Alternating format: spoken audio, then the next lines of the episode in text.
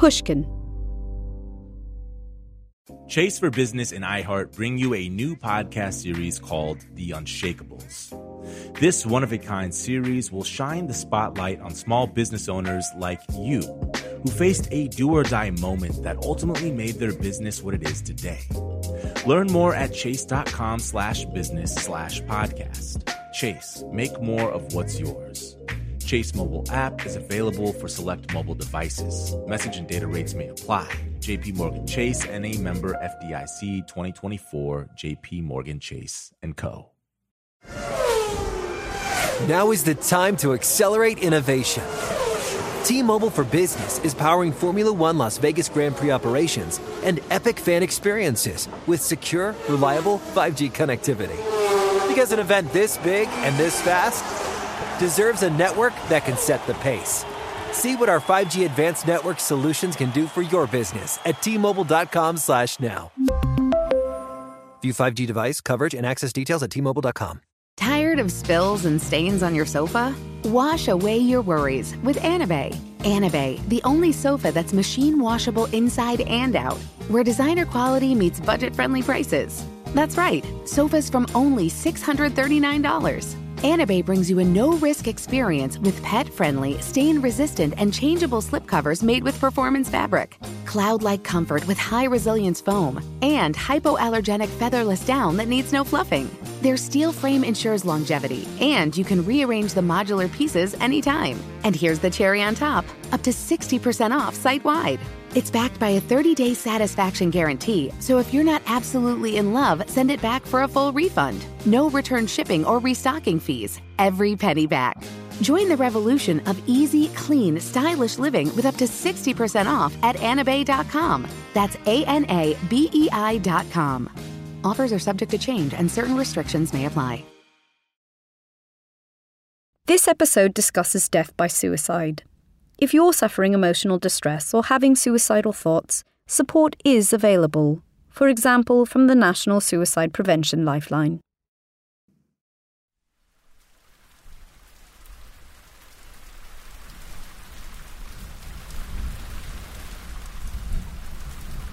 Annie Chapman watches her husband John get ready for work, watches him don the tall hat and shining boots he wears to drive his master's grand carriage. He has a cold and the weather is miserable. He's reluctant to leave the little cottage he shares with Annie and their two children. He takes a nip of hot whiskey to fortify himself and then kisses Annie goodbye. That kiss is Annie Chapman's undoing. It sets in motion a sequence of events that ends in her vicious murder on the streets of Whitechapel. I'm Hallie Rubenhold. You're listening to Bad Women, The Ripper Retold, a series about the real lives of the women killed by Jack the Ripper and how we got their stories so wrong. One side money plenty and friends too by the score, then fortune smiled upon me.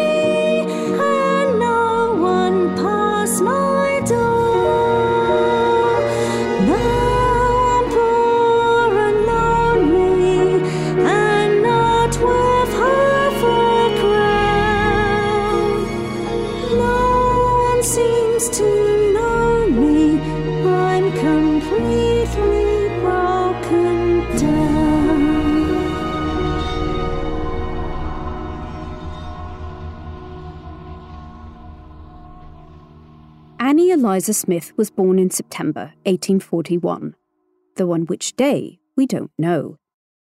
She was illegitimate, and so perhaps her mother Ruth attempted to hide the facts of her birth. Once Ruth's pregnancy became known, she likely lost her position as a servant. After all, no employer could keep such a woman. She was now dependent on the baby's father, George Smith, for meagre and irregular handouts. George was a trooper in the Life Guards, one of the most prestigious cavalry regiments in the land. They were bodyguards to the royal household and were never far from Queen Victoria herself. Still, his wages were poor. the army encouraged its soldiers to pursue monogamous relationships with good working-class girls. But oddly, it discouraged actual marriage, permitting only 6 in every 100 men to wed. The army therefore consigned a raft of women to the status of Dolly mob, a soldier's girl who could never hope to be a soldier's wife. Annie's mother was now in a most precarious position. If George were transferred abroad, she would be left with no money, children to support, and a sullied reputation. Fortunately, even miraculously, George received permission to marry Ruth. Their nuptials were even helpfully backdated in the military records. Should anyone inquire, they were wed before the birth of their first child. At first, the young family lived in the army barracks, but this was neither healthy nor pleasant for them.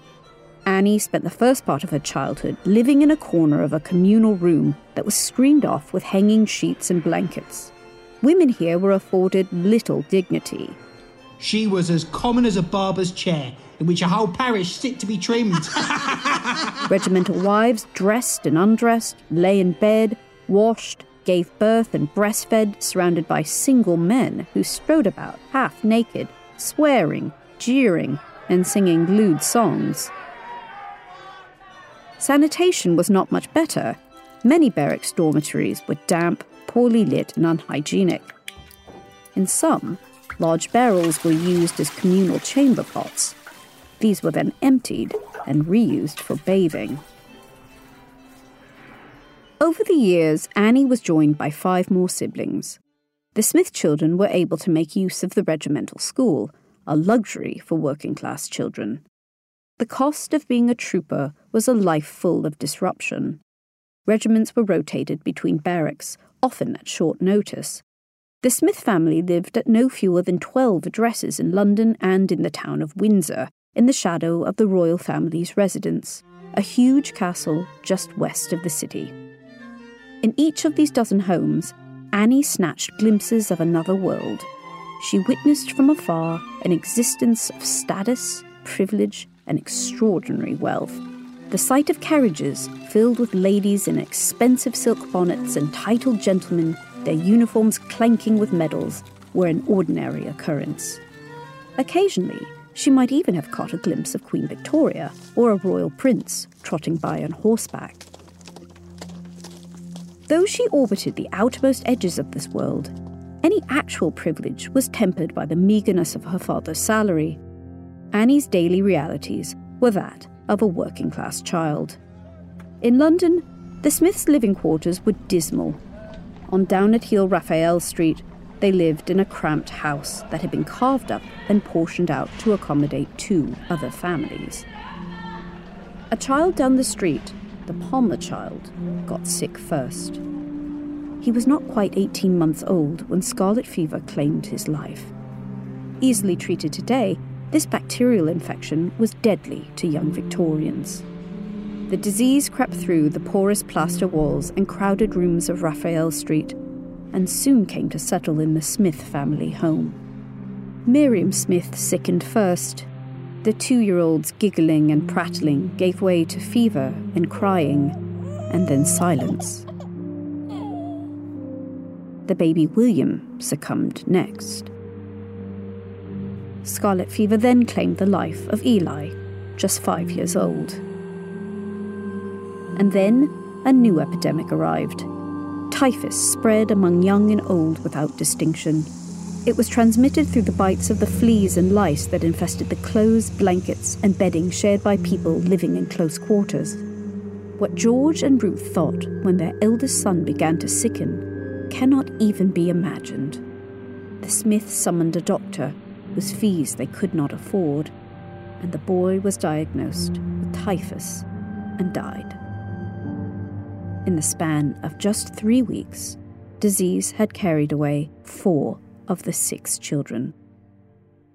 This calamity cast deep shadows over the lives of the remaining Smiths.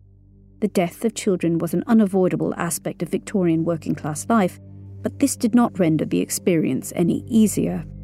Somehow, though, the family managed to move forward. Annie grew into an adult, with wavy dark brown hair and an intense blue-eyed gaze. In 1861, she gained a position as a housemaid for a successful architect in the affluent London district of Westminster, the political heart of the vast British Empire. This was grueling labour. She cleaned dishes, made the beds, hauled buckets of coal up flights of stairs, lit fires, dusted, scrubbed, drew water for baths, polished boots, mended clothing. For her hours of toiling, Annie was poorly paid, and as a live-in domestic, she was also isolated. She had few opportunities to see her family. Meanwhile, George Smith's fortunes took a turn. He became a valet to one of his officers. In this role, he maintained the clothes of Captain Thomas Naylor Leyland. The position placed him in the top rank of the servant hierarchy, alongside the butler and the cook. Much like Annie, working in domestic service meant that George saw little of his family. This estrangement from his wife and children, as well as all that he had known in the cavalry, began to bear down on him. For roughly 21 years, the army had beaten out the march to which the Smith family moved. The regiment had formed a unique, closed, clan-like community. But now that George was a valet, he was adrift. He also had more time to himself than ever. When not tending to his master, he could read and think without the immediate distractions of his family or other soldiers, and there were surely many subjects he did not wish to ponder. Undoubtedly, the deaths of his 4 children were among them. He started drinking. In June 1863, matters came to a head. Leyland was attending the cavalry races in Wales, and George was accompanying him. George was said to be quite cheerful when he retired to his room at their lodgings. The next morning, Mr. Smith, when George did not appear at breakfast, the landlady of the inn went upstairs and knocked on his door. Mr. Smith! He did not answer. She pushed it open and found George's body on the floor, covered in blood. Following the discovery of George Smith's body, an official investigation into his death was swiftly launched. Swift, so as not to interrupt the horse races George's master had come to enjoy. The inquiry found that Annie's father had cut his own throat while labouring under temporary insanity. Drink was also thought to be a contributing factor. Captain Leyland paid the funeral expenses and headed back to the racetrack. Overnight, the Smith family lost George's income. His army pension also expired with his death. And yet, the situation did not end in ruin for Ruth and her children. Perhaps Captain Leyland made a donation to Ruth, because by the following year, she had taken the lease on an adequately sized home in a nice part of London and was letting out rooms to lodgers. One day, a coach driver named John Chapman arrived at the door and inquired about lodgings. Perhaps Annie met John in the kitchen of her mother's home, and something blossomed between them.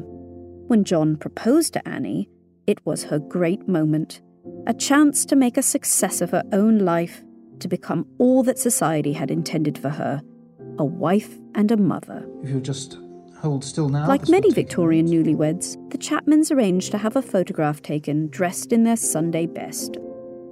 In the photograph, John leans with casual authority against a wood and plaster plinth. Annie wears a checkered gown. Her dark hair is fashionably braided, and her large blue eyes stare intently at the camera. Both wear stern expressions. The Chapmans had 2 daughters who were photographed too, clad in tartan dresses and striped stockings, their hair in ribbons. John and Annie's desire to own such an expensive photograph speaks to their hopes for a more prosperous life. Annie had done well to marry a gentleman's coachman, and his salary enabled the couple to set aside money that, in turn, fanned the flames of their aspirations. Annie likely enjoyed certain middle-class pleasures and privileges. Daily walks past the twinkling gaslit shop windows, with their colourful displays of the latest hats, shoes and jewellery. She strolled busy London thoroughfares that rattled with the carriages of statesmen and society beauties. She may even have bought herself an occasional trinket. John now accepted a position as the coachman to Francis Tress Barry, a gentleman of considerable wealth with a grand country estate called St. Leonard's Hill. The Chapmans could not have hoped for a more promising opportunity. Aspiration was not limited to those on the cusp of the middle class. Industrialist Barry had made his fortune in mining, and now he sought society's recognition too. His move to St. Leonard's Hill, which was adjacent to the royal residence of Windsor Castle, was an obvious strategy to place himself under the Queen's nose. Chapman had been hired not only to drive Barry's coach, but also to supervise the running of his stable block, which was home to no fewer than 30 horses. The position came with a house, too. Annie had been accustomed to cramped dwellings. The coachman's three-bedroomed cottage was a home of an entirely different scale. Annie even hired a day servant to help with some of the more laborious homemaking tasks. The Chapman's elder daughter was placed in a highly respectable school for young ladies. They had officially entered the middle class. When the census was recorded in spring 1881, Annie was visiting her mother in London. John was still at St. Leonard's Hill, and he listed his profession as coachman or domestic servant. Annie Chapman, on the other hand, described herself as the wife of a stud groom, a significant step up from coachman. Possibly John's responsibilities now included the purchase of breeding and racing stock for Barry, but Annie's grand self-identification also speaks volumes. The landed gentry venerated the stud groom, who had his master's ear and respect, and, with this, might breach the class divide. At the same time, Barry was making leaps and bounds in his own social ascent. In 1881, he entertained a royal party. Dukes, earls, and the Prince of Wales, the future king, descended on St. Leonard's Hill. Annie would have watched this magnificent spectacle unfold. The ladies in their frilled, feathered bonnets and veils, the rotund Prince of Wales beneath his hat and triangular beard. Barry was firmly in the prince's circle now, and the sounds of merrymaking, music and laughter would have blown down from the grand house to the Chapman's little home, where Annie's children slumbered in their own bedrooms. This might have been Annie's story in its entirety. It might have ended in quiet, middle-class comfort on a gentleman's estate. Her daughters may have grown up and married middle-class men. Constancy and contentment might have defined the courses of all of their lives, had Annie Chapman not been an alcoholic. The Ripper Retold will be back in just a moment. Small business owners, this one's for you.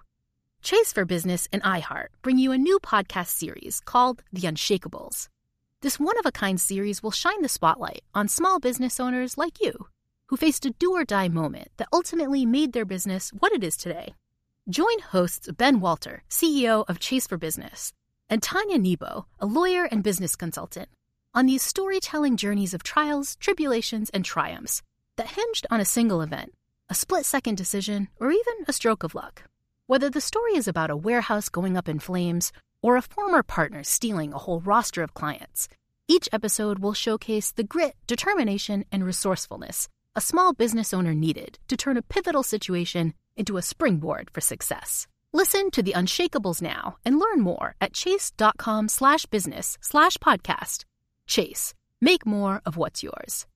Chase mobile app is available for select mobile devices. Message and data rates may apply. JPMorgan Chase Bank, NA member FDIC, copyright 2024. JPMorgan Chase & Co.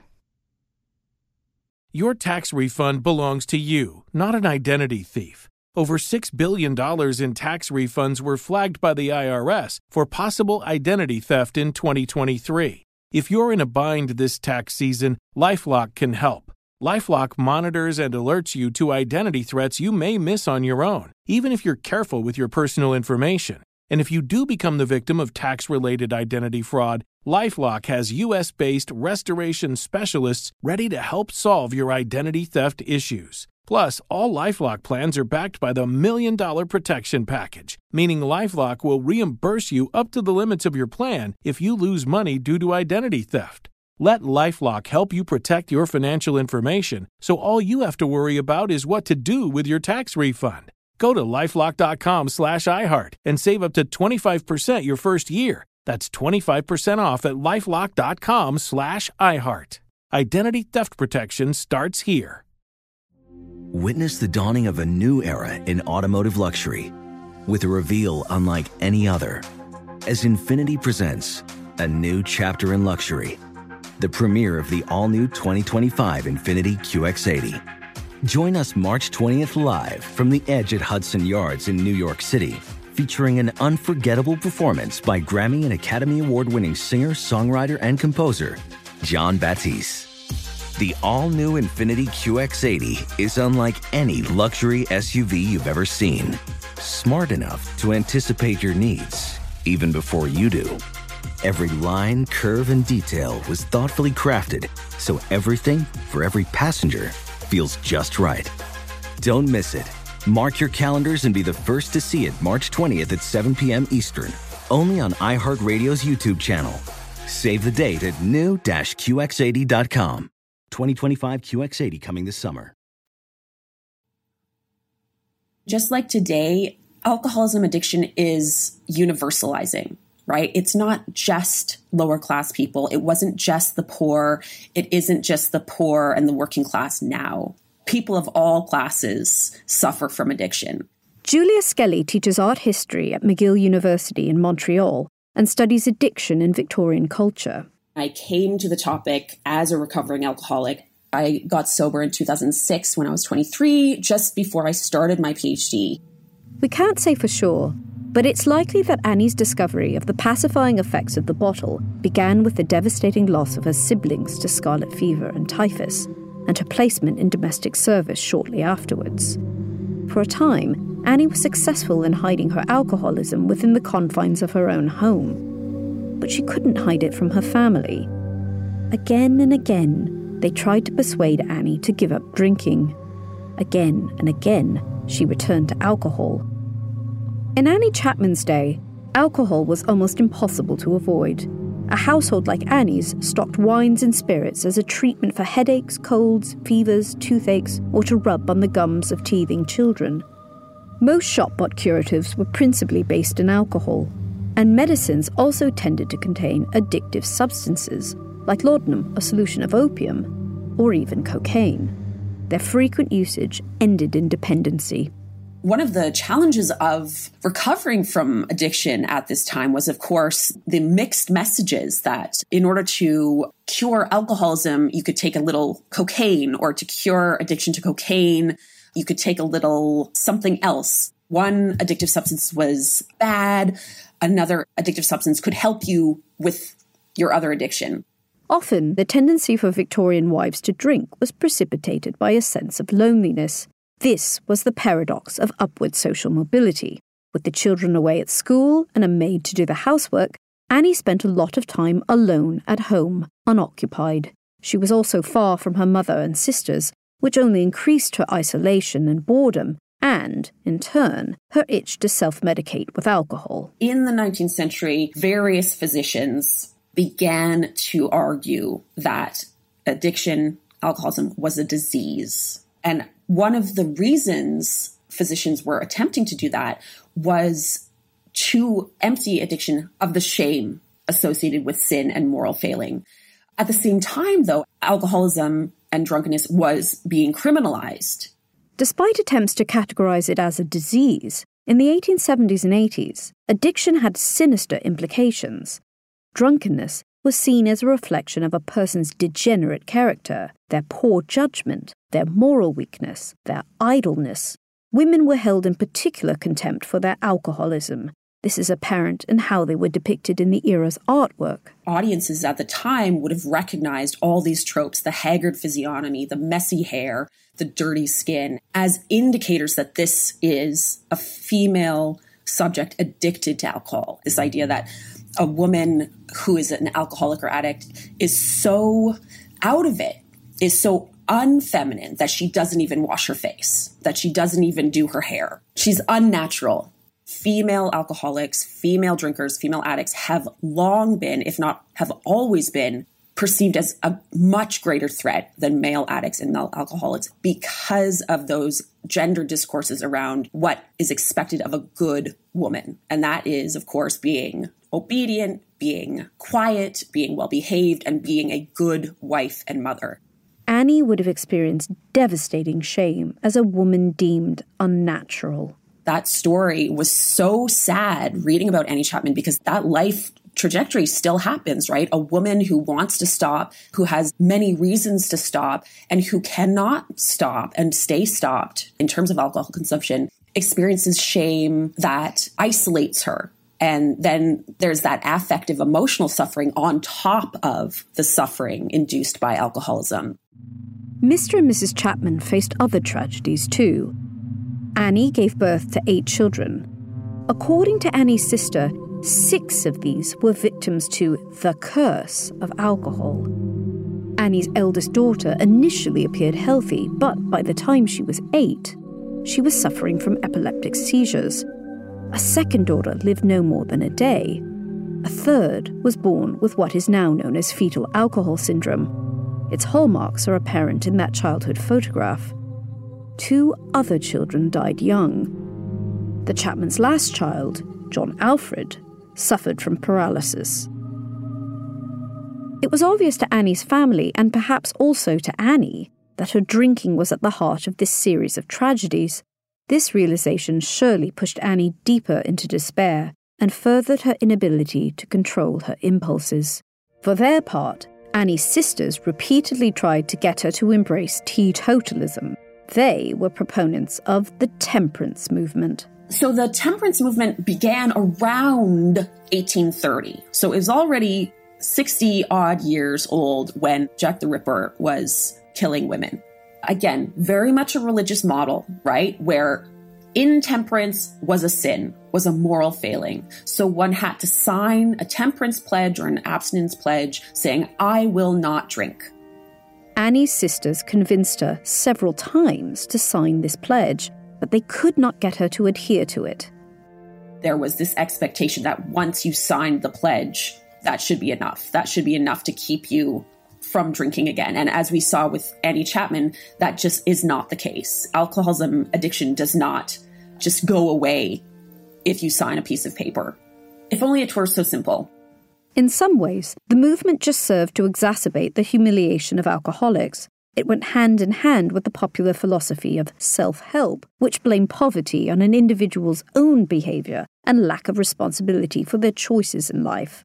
A solemn promise to adhere to restriction of one's impulses was supposed to equate to conscious effort at moral improvement. The temperance movement did kind of function along the lines of shaming alcoholics and addicts. And again, this idea of what a woman should be doing, right? Morally upright, duty-bound women attending to gendered expectations. It got worse.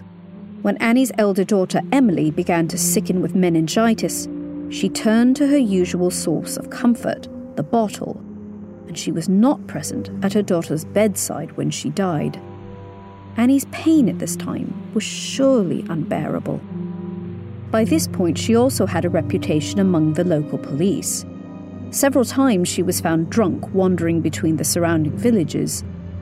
By all accounts, she was not an angry drunk, but rather sad, sullen and quiet, weighed down by her heartache. We don't know where Annie was eventually found when Emily died, whether she was ensconced in a pub or perhaps swaying down the street, but her behaviour was enough to raise serious alarm. Her family gained her admission to Spelthorne Sanatorium, an alcoholism treatment facility for middle-class women. Those sanatoria were very much designed as homes. So they were decorated as domestic spaces. And the idea was these women were expected to do feminine activities, to get fresh air, exercise, to embroider, that was the treatment developed for women of this class, with the idea that they would return to, again, this kind of natural femininity. There wasn't kind of a dealing with the actual problem of addiction or indeed what may have been causing the consumption of alcohol. Chapman clearly suffered trauma, right? Nowadays, there's much more attention to the root problem, whereas in the 19th century, middle upper class women who were identified as alcoholics just needed to be reminded of their duties. Annie spent a year at Spelthorne. Her name is not recorded in the logbooks among the occasional troublemakers, the women who found giving up alcohol nearly impossible, who tore up their clothing, destroyed furniture, or lashed out in violence. It seemed that Annie's time at the sanatorium was relatively quiet. She was released in December 1883 and able to return home. According to Annie's sister, she was at this point a changed woman, a sober wife and mother. Life rolled along for a few months.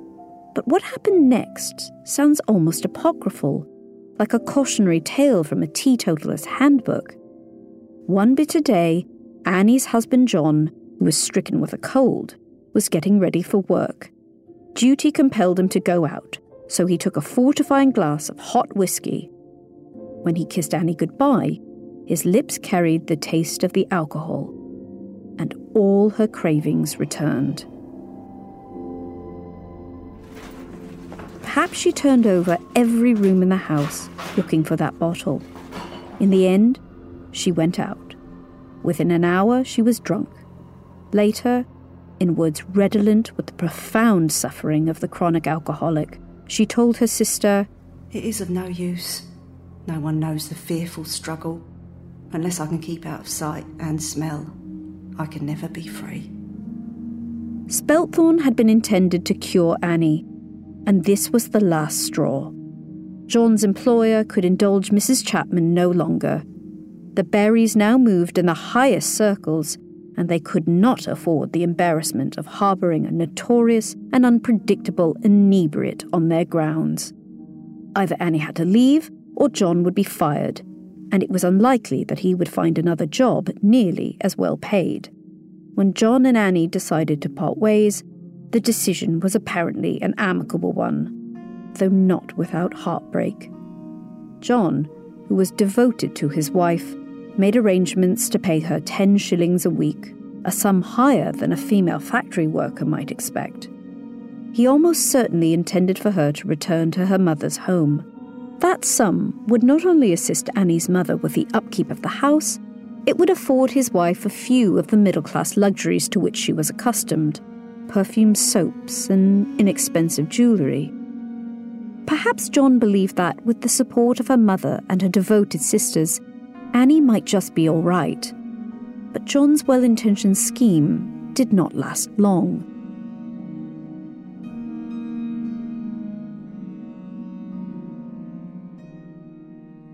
The Ripper Retold will return shortly. Small business owners, this one's for you. Chase for Business and iHeart bring you a new podcast series called The Unshakables.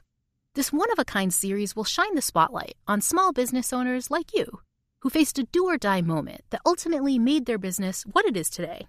Join hosts Ben Walter, CEO of Chase for Business, and Tanya Nebo, a lawyer and business consultant, on these storytelling journeys of trials, tribulations, and triumphs that hinged on a single event, a split-second decision, or even a stroke of luck.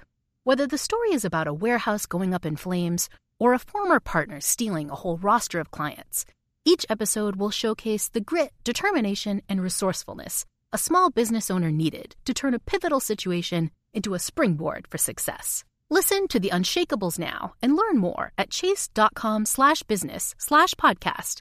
Chase. Make more of what's yours. Chase mobile app is available for select mobile devices. Message and data rates may apply. JPMorgan Chase Bank, NA member, FDIC, copyright 2024. JPMorgan Chase & Co. Witness the dawning of a new era in automotive luxury with a reveal unlike any other, as Infinity presents a new chapter in luxury, the premiere of the all-new 2025 Infinity QX80. Join us March 20th live from The Edge at Hudson Yards in New York City, featuring an unforgettable performance by Grammy and Academy Award-winning singer, songwriter, and composer, Jon Batiste. The all-new Infiniti QX80 is unlike any luxury SUV you've ever seen. Smart enough to anticipate your needs, even before you do. Every line, curve, and detail was thoughtfully crafted so everything for every passenger feels just right. Don't miss it. Mark your calendars and be the first to see it March 20th at 7 p.m. Eastern, only on iHeartRadio's YouTube channel. Save the date at new-qx80.com. 2025 QX80 coming this summer. Brought to you by T-Mobile for Business. Now is the time for 5G business. These days, we have robots that do brain surgery. You can ask an AI chatbot to write your term paper. But yesterday, as I was driving fruitlessly around the parking lot of my local supermarket, all I could think was, why can't someone come up with a gizmo that just directs me to the nearest available parking spot? Well, it turns out that's just the kind of solution that T-Mobile for Business can come up with. From smarter cities to safer industrial workplaces, 5G can enable a better, more connected world. And T-Mobile for Business has the network built for the way business and tech converge today. Right now, workforces are more widely distributed than ever. Industries are ripe for disruption, and tech is advancing at a rate that requires vast and secure connectivity. Offering the nation's largest 5G network, T-Mobile is the best network partner to take your business to the next level. Now is the time to business bravely and start building your future today. Go to T-Mobile.com/now to learn more. It was almost impossible for Annie to live in her mother's home. Her family didn't tolerate her drinking, and her shame made a relationship with them almost impossible to bear. Ultimately, Annie chose a life without those she loved, rather than one without the substance she craved. Shame is an incredibly powerful affect, right? It controls people, it isolates people. It is incredibly destructive as an emotion, and it is contagious. It wouldn't have just been Annie Chapman who felt ashamed of her alcoholism. Her sisters, her mother felt ashamed by proxy because the society, culture told all of them that they should be ashamed of Annie, that Annie should be ashamed of herself. The shame discourse, which is absolutely still circulating today around addiction, keeps people from saying to someone, I struggle with addiction and I need help. For historian Julia Skelly, this stigma sealed Annie's fate. In isolating her, it all but delivered her into the hands of the Ripper. If the shaming discourse had not existed at the time, she would have been able to stay with her husband, right? She wouldn't have been told, you have to leave. The employers found her offensive, and so she was exiled, right? And thus became incredibly, incredibly vulnerable to violence. It's difficult to fathom the emotional despair that Annie must now have felt. She had proven her inability to mother her children, to maintain a home for her husband, even to care for herself. Eventually, Annie left her mother's home. She was now a lone woman, a precarious position that demanded that she find a male partner. Because she was still legally married to John, this meant adultery, but it hardly mattered. She was already considered to be morally ruined. Annie probably met Jack Sivy in a pub, his name reflecting his occupation as a sieve maker. They became a pair, bonding over their shared love of drink, and moved to Whitechapel together in search of work. All that remained of Annie's former identity, the wife of a gentleman's coachman, the mother of 2 children, was left behind. In Whitechapel, she was only ever known as Annie Sivy, Mrs. Sivy, or occasionally Dark Annie, on account of her wavy brown hair, now streaked with grey. She spoke little of her past. Mr. and Mrs. Sivy found lodgings at number 30 Dorset Street, where Amelia Palmer and her husband also lived. Amelia remarked that, in spite of her circumstances, Annie remained a very respectable woman. She was straightforward, clever and industrious. When she was sober. When she could, she sold her embroidery and crochet work at a local market. She never used bad language. Jack Sivy brought in an income, and failing that, Annie had her allowance from John to fall back on.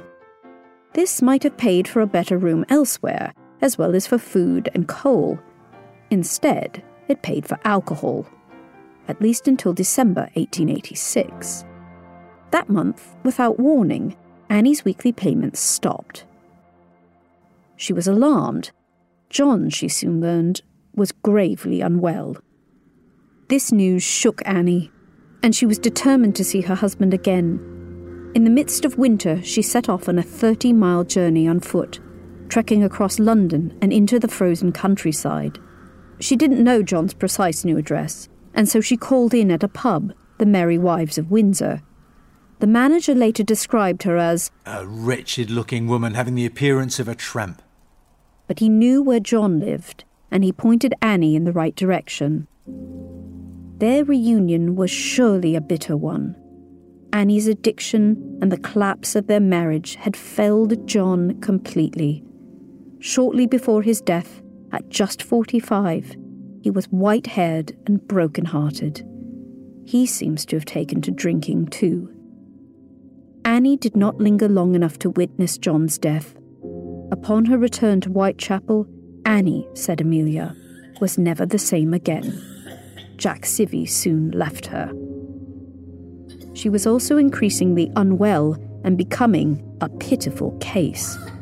Her life was marked by drink and despondency, by hunger and sickness, and she appeared to be suffering from tuberculosis, which eventually began to ravage her brain tissue. Annie's mother and siblings gave her small amounts of money. She also began a relationship with a new man, who paid for her to spend a few nights a week at a lodging house.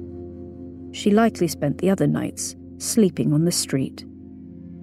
On September 7th, 1888, Amelia Palmer encountered Annie lingering on Dorset Street and asked if she would be selling her crochet work at a local market that weekend.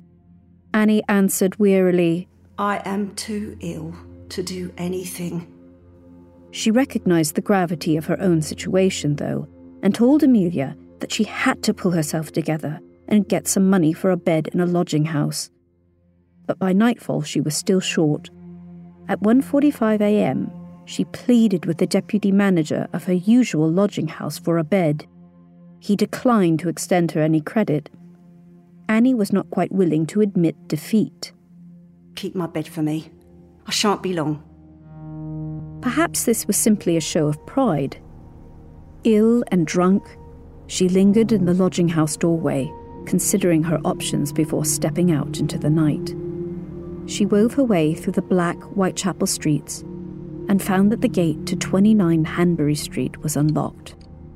She would have been familiar with this yard and known that the gap between the steps and the fence was an ideal spot in which to curl up. She would have been relieved to find it vacant. It offered solitude and some semblance of shelter. Annie Chapman needn't have been on the street that night. This is part of the tragedy of her story. She might have stayed at her mother's house or rested in her sister's care on the other side of London. She might have lain in hospital receiving treatment for tuberculosis. She might have even been comforted by the embrace of her children. At every turn, a hand had reached to pull her from the abyss, but the counter-tug of addiction had been more forceful, and the isolating grip of shame just as strong. It was this that had severed her ties with her family and pulled her under. Annie Chapman, curled up in that yard, had led a miserable and blighted life. That life was about to be snuffed out.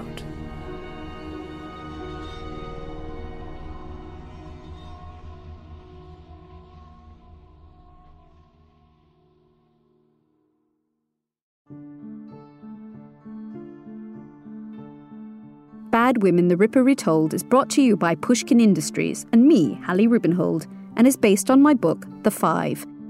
It was produced and co-written by Ryan Dilley and Alice Fiennes, with help from Pete Norton. Pascal Wise sound designed and mixed the show, and composed all the original music. You also heard the voice talents of Sol Boyer, Melanie Guttridge, Gemma Saunders and Rufus Wright. The show also wouldn't have been possible without the work of Mia LaBelle, Jacob Weisberg, Jen Guerra, Heather Fain, Carly Migliori, Maggie Taylor, Nicole Morano and Daniela Lacan, with special thanks to my agents Sarah Ballard and Ellie Caron.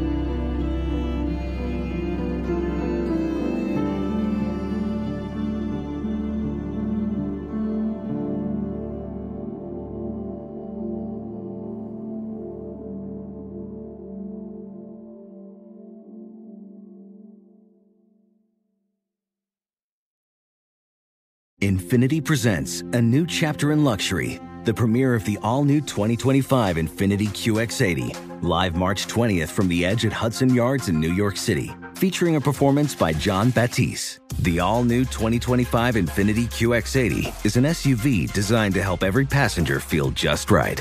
Be the first to see it March 20th at 7 p.m. Eastern, only on iHeartRadio's YouTube channel. Save the date at new-qx80.com. Don't miss it.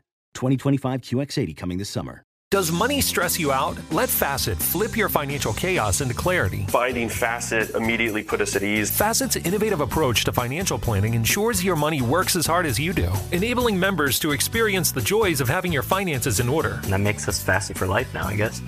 Visit Facet.com, F-A-C-E-T.com to learn more. This ad is sponsored by Facet. Facet Wealth is an SEC-registered investment advisor. This is not an offer to buy or sell securities, nor is it investment, legal, or tax advice. These testimonials are from current Facet members who are not compensated. All opinions are their own and not a guarantee of a similar outcome.